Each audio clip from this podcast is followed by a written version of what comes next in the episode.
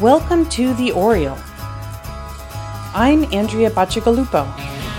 I'm an artist and a sculptor, and I created this podcast to give women artists of all ages and stages a platform to talk about their lives as artists. I was inspired by something Judy Chicago once said about the lack of the recorded history of women artists. With each episode of this podcast and its archive, we hope to fill in the void. Interviews are published on the last Thursday of the month, bringing you the intriguing stories of women artists and expanding the archive of the Oriole.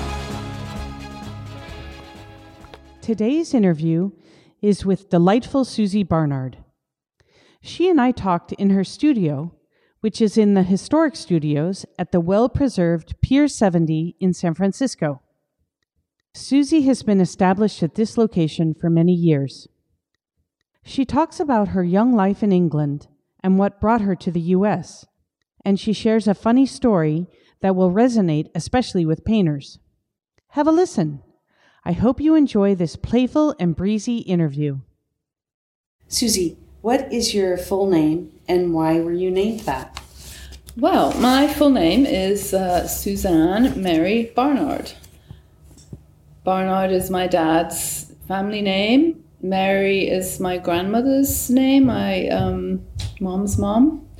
Um, and Suzanne with a Z, A N N E, was, I think, a name my mom fancied because one of her cousins was called Suzanne and she liked the nickname Suzy. That's actually another one of my questions. Did you have a nickname when you were growing up? And if so, what was it? And it sounds mm. like you've already mentioned why you, you were called that. Is well, that was, more? yes, um, Suzy was really just really more my name. I didn't go by Suzanne very much unless it was some formal context. So I did have other nicknames that were, you know, within the family. My dad specialized in coming up with ludicrous nicknames for us, and we never really knew quite what they stemmed from. So I was known as Suzy Seguin, or just the Seguin, Seg, or um, Seguin Honditot. So that's Seguin Honditot. Yeah. So I'm still. They just my siblings refer to me as Seguin, you know, or yeah, you know, it's just an affectionate nickname. Yes, yeah, so within the family. Yeah, that's great. Did you ever give yourself a new name? Never. No. Okay. Do you mind if I ask when and where you were born? Sure. I was born on June the 6th, 1958, in northern England, in a little what's the word? Um, part of Newcastle on Tyne, uh, an area called Gosforth. North, north, northern England. Northern yeah. England. How did you come to be an artist? Ah, well, I always identified as somebody who was really, you know, excited to be making art. Uh, as a child, it was sort of encouraged by my mother, especially. And so I, it was something I was good at, and I, and it felt good to get that positive feedback. Uh, well, when I say I was good at it, it felt like you know it was, it was a positive experience, mm-hmm. and it just something that was a strong strand throughout my childhood. I'd say my academics weren't that great, and um, and I leaned on the on the art thing as being that was my thing, and I always wanted to develop it and grow it, and you know I I like the romantic idea of being an artist. What a crazy thing that was! and nobody stopped me. mm-hmm. uh, do you mind if I ask what brought you to the U.S.? Um, well. Um, I'm half American. My mother was American, so I had this lucky dual nationality. And I, after I graduated from college in 1980, it just seemed like it would be a really good thing to come to the States and explore and perhaps try to go to graduate school. And that idea was percolating at the same time that one of my old um, professors from um, Bristol Polytechnic, where I was an art student, contacted me out of the blue. His name was Hassel Smith, and he's Oh, a Yes. Bay Area artist uh, you've Yeah. heard of. a painter. Yeah, Yeah. yeah, and he was a revered teacher Yes. that I was slightly afraid of, but Mm. had a lot of respect for. And so I, I, I was sort of summoned by this handwritten note to Mm. see would I be interested in, in living in the San Francisco Bay Area for a few months because he had knew some people who were looking for an au pair. Mm. And so I found out about it, and at, you know, at that young age, it just seemed like, oh, sure, that sounds like an adventure. Yeah. And so um, I ended up coming out here in 1981 and living in Berkeley as an au pair, which didn't last long. It was pretty awful, actually. But um, here I still am. Yeah, I got out of that, started, found a job, you know, applied to graduate school, and here I am. And Hassel. Hassel Smith, you know, um, they, you know, he and his family became kind of a lifelong connection, and you know, I feel they, I think they feel very responsible for the fact that they started me on this path. Yes. Did Yeah. he teach at um, the Art Institute? He did a long time ago, very much so. He was Mm-hmm. Yeah. a big character there, I think, you know, in the fifties actually, and he probably Yeah. did guest gigs later. And in the Bay Area, I think. Yeah, just- Cal. yeah. He came back and taught at Cal. Yeah. Yeah, he was a very good teacher, funny man, eccentric man. I really respected him. I think he was probably quite difficult, but um, he was always great with me. He died about, mm, I think, in 2012, I think. Yeah. Mm, thank you. Is there someone else uh, who made an impact on you as an artist? You know, maybe a teacher, a parent, another adult, or another artist? Um, I'd say it's a medley of lots of different things. I don't think I could say I had one shining mentor that took me by the hand. No, It's been a you know an assortment of aha moments of watching people. I've always been in awe of when you see a, a an artist that's been working their entire life and they you know reach grand old age and they're still doing it and they're still doing it i've always been impressed by that longevity Mm-hmm. Hmm. Um, are you a parent? Um, do you want to talk about being a parent and an artist if you are? yes i'm a parent um, and i do think that's a very it's been a very um, important part of my life it, um, it's been a difficult struggle to be a parent and try and be a fine artist uh, you know, especially as a as a woman, I feel like the impact has been more pronounced. I have two children. Uh, my eldest son is twenty. Sorry, no, he's thirty, and he lives in New York, and he's an architect. My daughter is twenty-two, Clover, and she has she's just you know left. She's sort of flown the nest, but I found it very difficult when um, my son was a baby. Um, I felt this deep obligation to keep my artwork going, and it felt impossible to find the time. I was a stay at home mom. You know, there was my husband at the time was an artist. We had no money to spend on childcare, and any job I might have gone to do was not really paid enough. My skills were such that I wasn't able to earn enough money to really make the math work for all that childcare you'd need. So it, you know, I and I really wanted to be with my kids um, when they were young. I felt uh, it was a strong pull, and I relished it immensely. But meanwhile, there was this tug of war of somehow trying to find carve out space, and that was hard. And I felt incredibly thwarted at times and um, resentful that it was somehow my sacrifice and not the male sacrifice. Yeah. I, I really did feel that at times, um, especially with my first marriage. we'll go into that. okay. Well.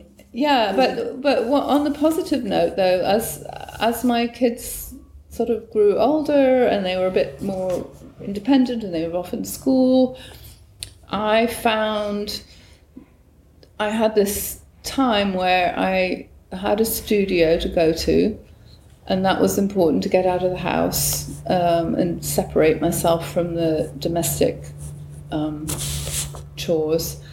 And I had this fortuitous finding of the studio here at Pier 70, where we are now, where I discovered this view of the bay out my studio window that opened up this incredible new journey for me with my painting just by chance.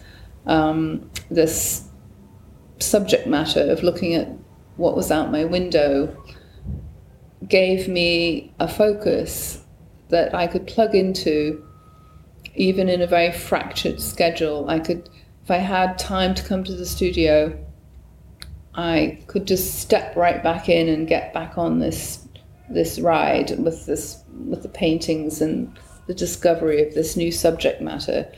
And that was probably a very important thing for me to have a consistent um, you know, sense of purpose mm-hmm. instead of thrashing around in the in those moments you scavenged for yourself for yourself as a mom mm-hmm. in a mm-hmm. studio, which felt incredibly conflicted. Like, you know, mm-hmm. there's so many other things you should be doing, is and you know the amount of tasks that pile up um, with the family. Um, yes and to carve this time out for myself, which was unpaid and actually a drain on our resources, yeah. took a huge amount of courage and willfulness. Yes. and luckily, my husband has been incredibly supportive. Yes. You know, just never questioned it. Um, but to have to be able, it was always like a focus thing. Like if you only have fractured amounts of time, it's very hard to get any real work done, and that was always the struggle. So yeah.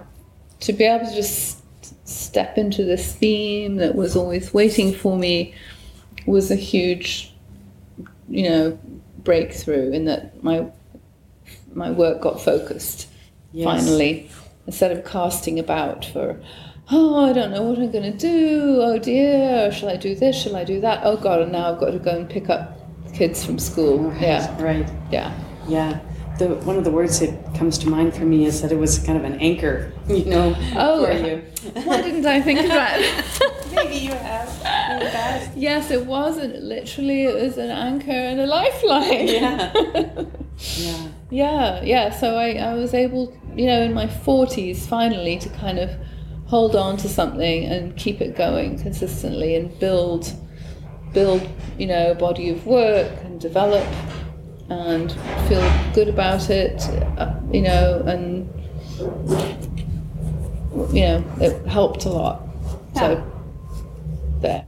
I think we've talked about that. One of the reasons I'm doing the interviews and this podcast is because I think that women's, um, especially women artists, memories, um, have not been widely recorded mm-hmm. or archived, and there's kind of a void throughout art history of women's voices in their experiences. And so, um, my next kind of question is just to ask if you have um, a story that you'd like to share. And uh, for these purposes, it, it really could be anything. Any story that you would like to tell just really about anything, or it could be art related if you want to talk about a show that you saw that was important to you, or an event, or um, an experience, or, you know, I've kind of listed some possible topics mm-hmm. for you, so I won't go on and on. But is there something you'd like to to share? Well, as part of a record? part of a record. I've had trouble coming up with some profound observations about, you know, women in art history. Um, But I, I think for myself, I would say it's the journey of being an artist and saying that's what you are.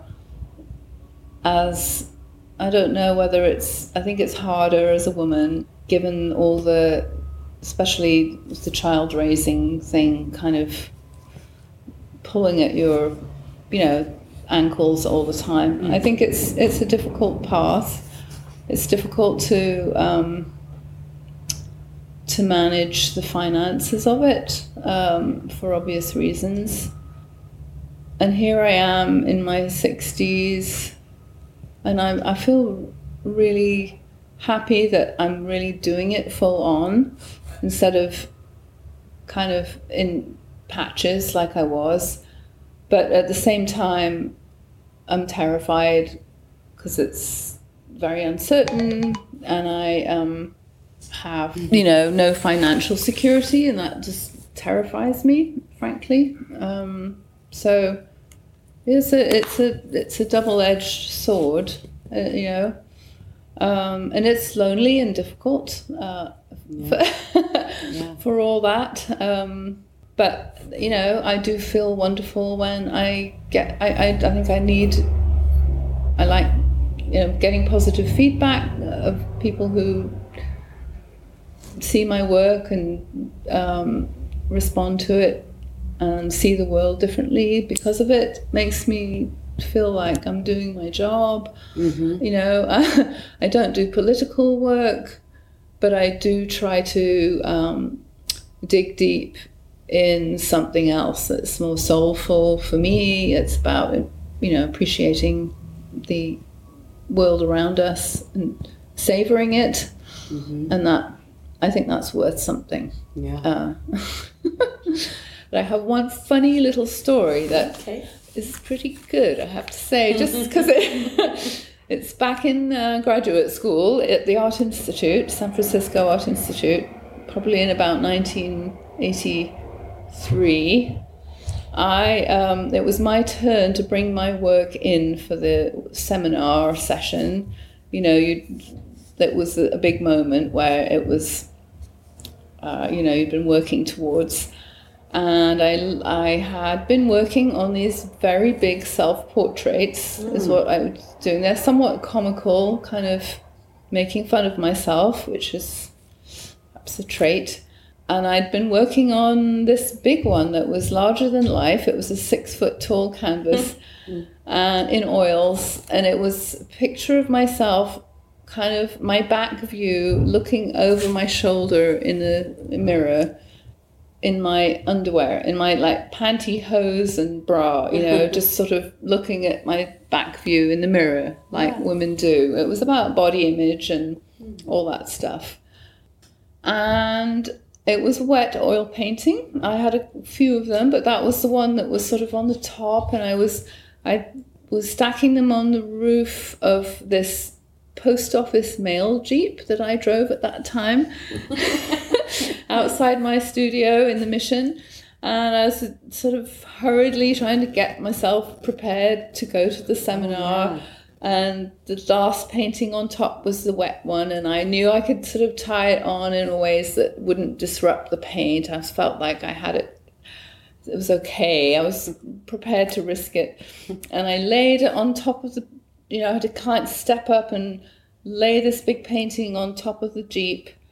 And just as I placed it down, this huge gust of wind came and flung the painting up, hit me in the chin, Oh no. flipped over, landed upside down right on the roof of this very fancy car that was oh, parked no. next to me.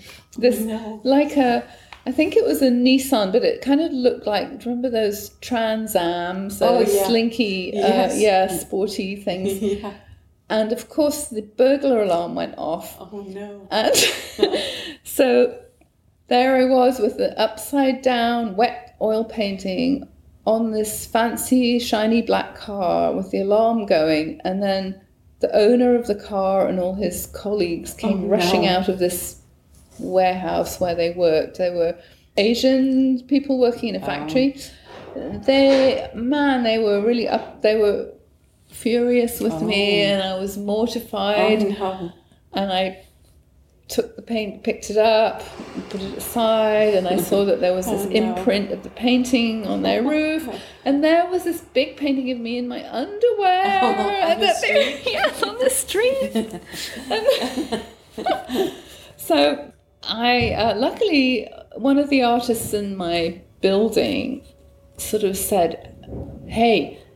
Use linseed oil to get it off. It will come Oh. off. Don't use turpentine. Oh, yeah. Ah, so Right. thank God he saved me from that. And I said, "Don't worry, I can get it off." And I qu- cleaned it up, and, and and by the time I was, it, they saw it was going to be okay. They were laughing and everything, and so off I went. I tied the painting back on. I got to my class, and just as I was unloading the paintings, this huge thunderstorm. Oh, no. And one of those storms that where in about five seconds you're completely soaked, as if Oh you've been in a shower. so I had to sort of un- unload the painting and bring it in, and I was soaking wet, and I looked like a ridiculous drowned rat with a wet no. painting. And anyway, it the seminar was fine, and they thought it was a great story, and they liked the painting, and it was all fine, but. I've never in my life encountered quite such a fraught. Yeah, to get there. Yeah. Anyway. That's funny. That's Yeah. a funny story. I was thinking, you know, the, the, the owner of the car, just the scene, I would I would hope that they would have found that humorous. I you know. know. I, I think just like- eventually they did. Yeah. I think they at first it was pure horror. Like, what is this woman doing? Yeah, to my beautiful car. It was, yeah. Yeah. But it, But it had to be me It's in my classic. underwear, didn't it? Right? Like, yes, exactly. A classic scene. yes. Oh, that's that's great. Thank you. That's Yeah. a fun a fun one and it really puts a great image. Good. You know, just that that scene Good. with the Trans Am especially. If it was or was not, that's what I'm seeing. Yes, Trans it Am. was something like that. I, and I uh, was appalled, at, you know, at the moment of truth that this had happened. Oh, that's great. And this other question, why did you want to be included in the archive? You know, it's a nice thing to be asked to talk about yourself, and it's a lovely thing to be offered Okay. an opportunity to rabbit on about yourself. I don't. Thank you. I really don't do that very often. You know, here alone in the studio, and nobody really wants to hear my whole story. So. So you know, it's a, it's it's a, a very sweet thing to have a moment where somebody wants to know about you as an artist, and you know, a female artist. It Yeah. feels good. So thank you. oh, you're welcome. Thank you. You've been listening to The Oriole. Thank you for joining us. If you'd like to be interviewed for the show, please feel free to reach out at theoriolepodcast at gmail.com or send feedback or encouragement to that address. I'd love to hear from you. If you're enjoying the show, please leave a rating or review. It really helps and will ensure that these stories will make it to the ears of those who need to hear them. Thank you for listening.